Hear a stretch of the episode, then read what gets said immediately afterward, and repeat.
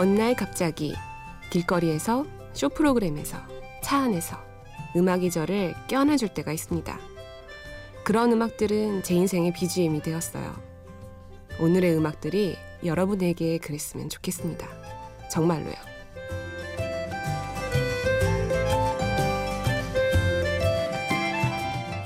심야 라디오 DJ를 부탁해. 오늘 DJ를 부탁받은 저는 카피라이터 이시은입니다.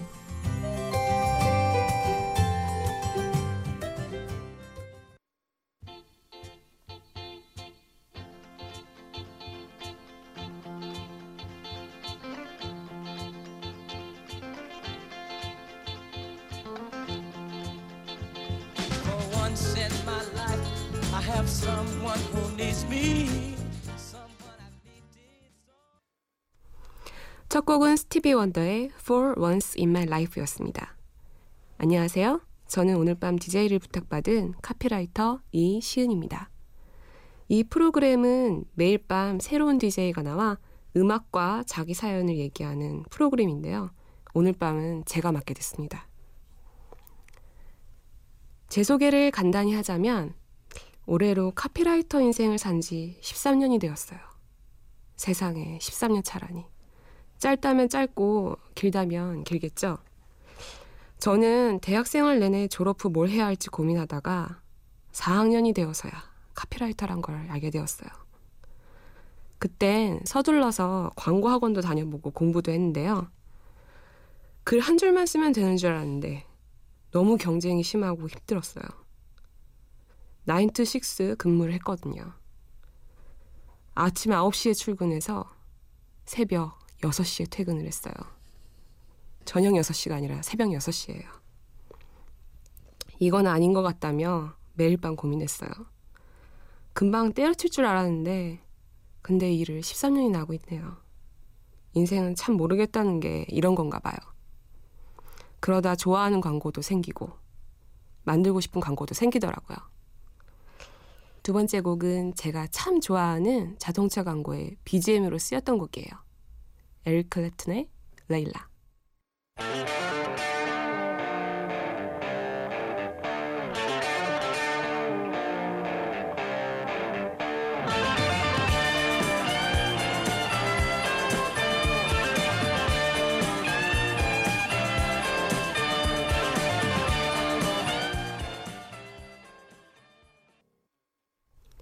에릭 클랩튼의 레일라 듣고 오셨습니다. 생각해보면 직업만큼 인생을 많이 바꾸는 것도 없는 것 같아요. 그쵸? 광고는 제 삶도 인간관계도 바꿨거든요. 남편도 일을 하면서 만났어요. 제 남편도 카피라이터예요. 8년이라는 연애 기간 중 반 이상은 사내 커플로 지냈는데요. 결혼한다고 발표했을 때 많은 사람들이 놀라더라고요. 참 잘 숨어 다녔다고 볼 수 있겠죠? 저흰 첫 광고회사에서 만나 사귀기 시작했어요. 광고회사는 워낙 이직이 많아서 둘이 서로 다른 회사 다니다가 제가 지금 다니고 있는 큰 회사에 남편이 면접을 보러 온다고 하더라고요. 뭐 지금 그때는 남자친구였겠죠. 그날 오후 갑자기 사장님이 절 부르시는 거예요. 오늘 이 친구 면접 봤는데 얘 어떠니?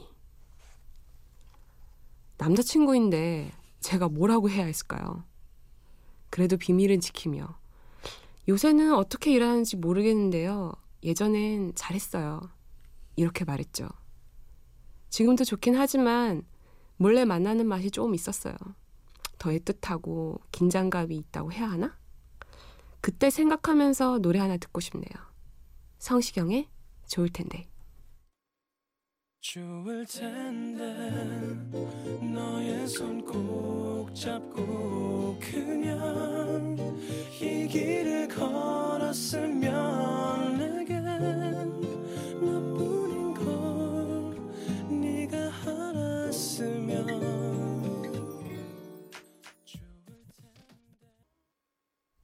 성시경의 좋을 텐데 듣고 오셨습니다. 여러분은 지금 심야 라디오 DJ를 부탁해를 듣고 계시고요. 저는 1일 DJ 이시은입니다. 저희 비밀 연애 얘기 이어서 할게요. 저희는 결국 결혼식 2주 전에서야 사귄다는 얘기를 밝혔는데요. 저희는 좀 의미 있는 결혼식을 하고 싶어서 둘이서 고민을 꽤 많이 했어요. 결혼식은 좀 작게 하고 대신 여행을 잘 다녀오고 싶었거든요. 고민 끝에 레스토랑에 가까운 지인들만 부르기로 했어요.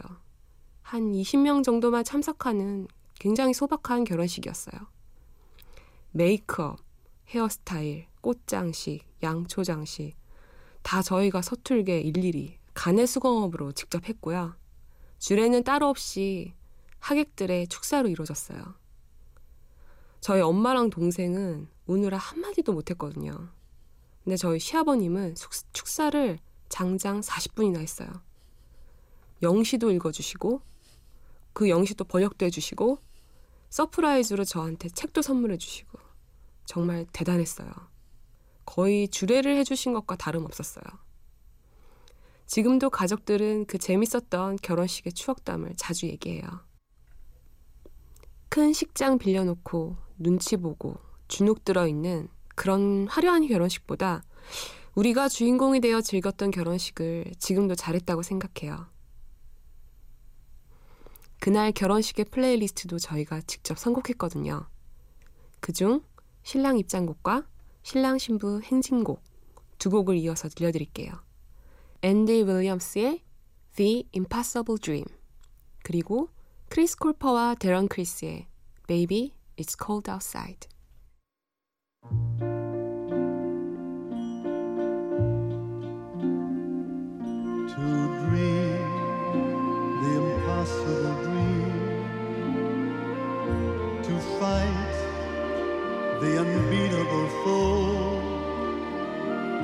to bear with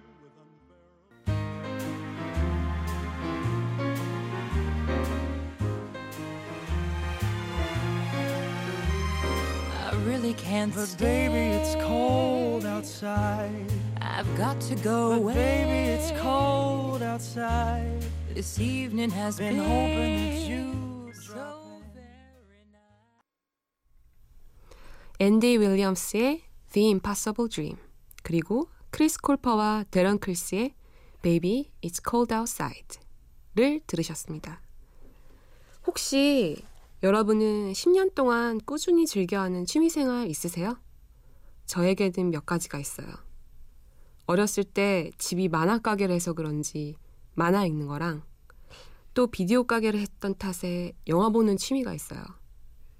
일본 드라마 보기도 습관적으로 하고 있어요. 이상하게도 질리지 않는 일들이에요. 남편도 저랑 비슷해서 같이 즐길 때가 많은데요. 둘이 함께하는 최고의 취미 생활은 여행이에요. 저희는 1년에 한 번은 일본 여행을 갔다 와요. 가장 기억에 남는 건 홋카이도에 다녀온 일이에요.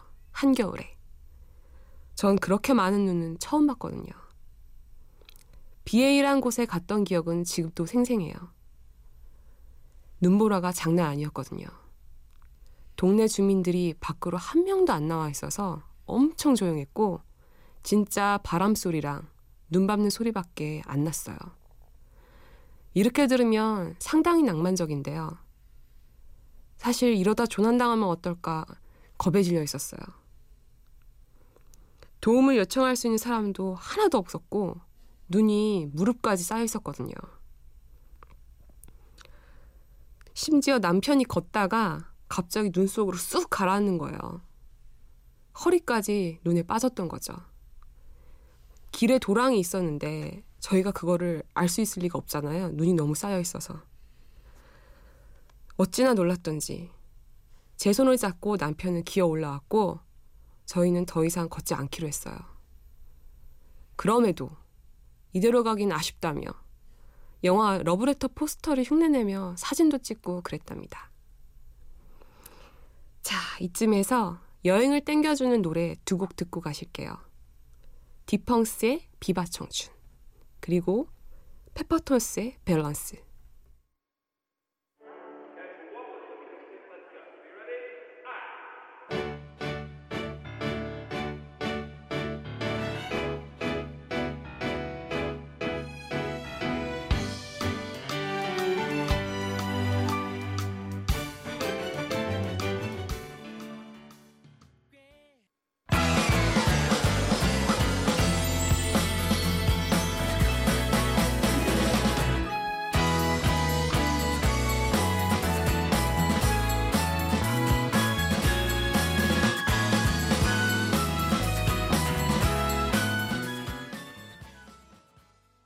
딕펑스의 비바 청춘, 그리고 페퍼톤스의 밸런스 들으셨습니다.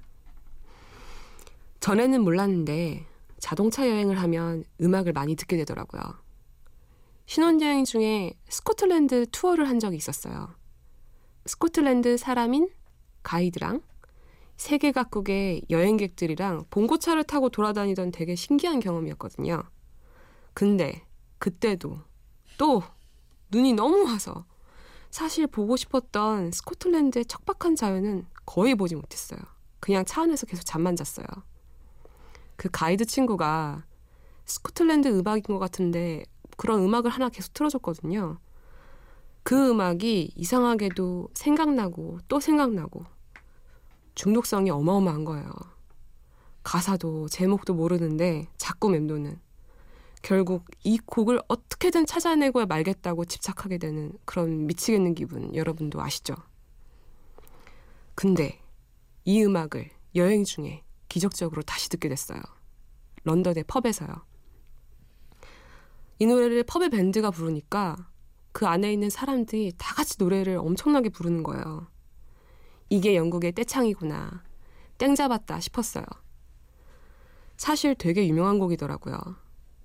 그때는 흥에 겨워서 가사도 모르던데 막 고래고래 소리 지르고 노래 부르고 그랬거든요. 저는 이 노래를 여러 차례 인생의 BGM으로 썼어요. 시아버님의 칠순생신에도 제가 아버님의 인생으로 동영상을 만들어 드렸는데요. 그 BGM도 이 노래였어요.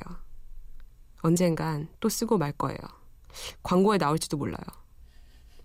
바로 이 노래, 더 프로클레이머스의 I'm Gonna Be.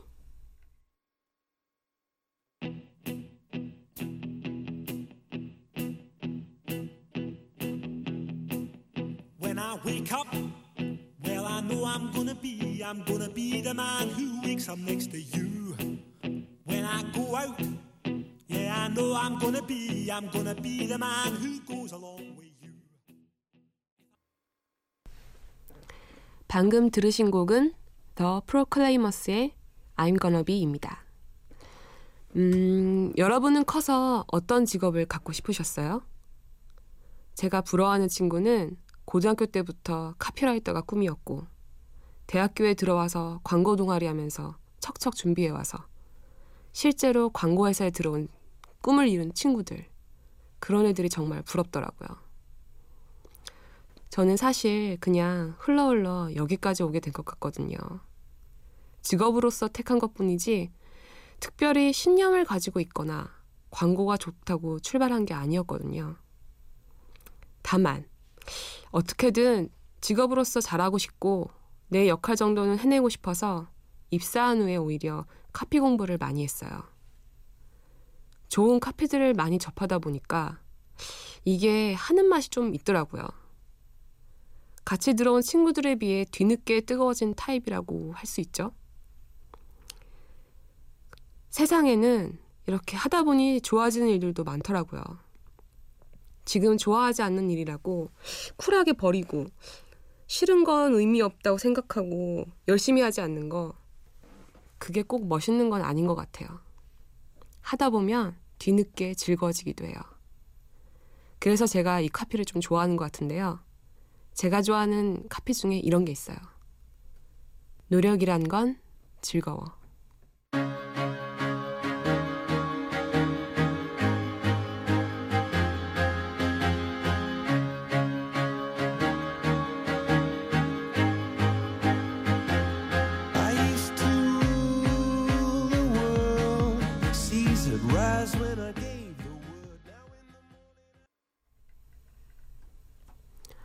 콜드플레이의 비발라비다 들으셨습니다. 여러분은 지금 심야 라디오 DJ를 부탁해를 듣고 계시고요. 저는 카피라이터 이시은입니다. 전 요새는 옛날 영화를 다시 찾아봐요. 90년대 영화들은 어렸을 때 봐서 그런지 지금 보면 그때랑 느낌이 완전 다른 거예요. 언젠가 TV에서 레옹을 하더라고요. 레옹과 마틸다가 이런 대화를 해요. 마틸다가 말해요. 난 다 컸어요. 나이만 먹으면 돼요. 그때 레옹이 이렇게 답하거든요. 나랑 반대구나. 난 나이는 먹을 만큼 먹었어. 문제는 아직 어려서 그렇지. 어쩜 저렇게 공감 가던 대사가 있었는지 전혀 기억 못했었거든요. 지금 저는 레옹의 마음을 너무 공감해요. 서른이 넘으면 다 큰 어른이 될 줄 알았거든요. 근데 여전히 방황하고, 겁나고, 확실하게 결정을 내리질 못하겠어요. 어른스럽게 후배를 대하지도 못해요. 마틸다가 심은 화분처럼 땅에 단단하게 뿌리를 내리고 싶은데 아직까지도 쉽지 않네요. 13년 차나 됐는데. 이렇게 레옹 얘기를 했는데 이 음악 안 듣고 가면 서운할 것 같아요. 스팅의 Shape of My Heart.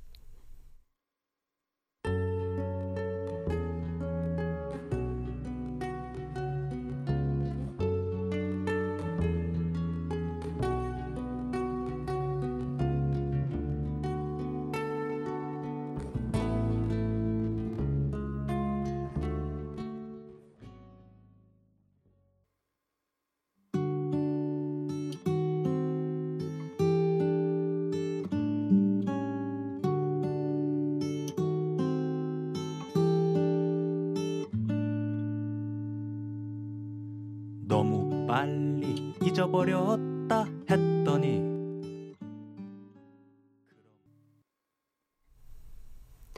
스팅의 Shape of My Heart 그리고 제작진의 추천곡 장기하와 얼굴들의 그때 그 노래 들으셨습니다. 회사 다니면서 겪는 큰 스트레스 하면 뭐가 떠오르세요? 전 이직이 떠오르네요. 최근에 남편이 이직을 했거든요. 저랑 남편이랑 원래 거의 유리 멘탈이에요. 이번에 이직하면서 남편의 가장 얇고 여리한 유리를 만난 기분이었어요. 편하게 그냥 익숙한 곳에서 살면 얼마나 좋을까 싶지만 그렇게 계속 머물러 있다 보면 이대로 좋은 걸까 하고 고민을 하게 되겠죠. 저에겐 이게 평생의 숙제인 것 같아요. 어떻게 하면 멋지게 살아갈 것인가. 그래서 한 가지 저와 남편은 정한 게 있어요. 뭐든 경험할 기회가 닥치면 일단 해보고 후회하자. DJ를 부탁해도 저에겐 그런 경험이었어요. 아, 어떡하지 싶었는데 잘하지 못해도 하고 보자라는 마음이 들었거든요. 대부분 일들이 하길 잘했다는 생각이 들더라고요. 오늘 밤도 그렇네요. DJ 하길 잘했어요. 이렇게 살아가다 보면 저도 언젠간 멋진 할머니가 되겠죠? 멋진 할아버지, 폴 맥카트니의 퀸이 아이로 마지막 인사 드릴게요. 지금까지 들어주셔서 감사합니다. 저는 이시은이었습니다.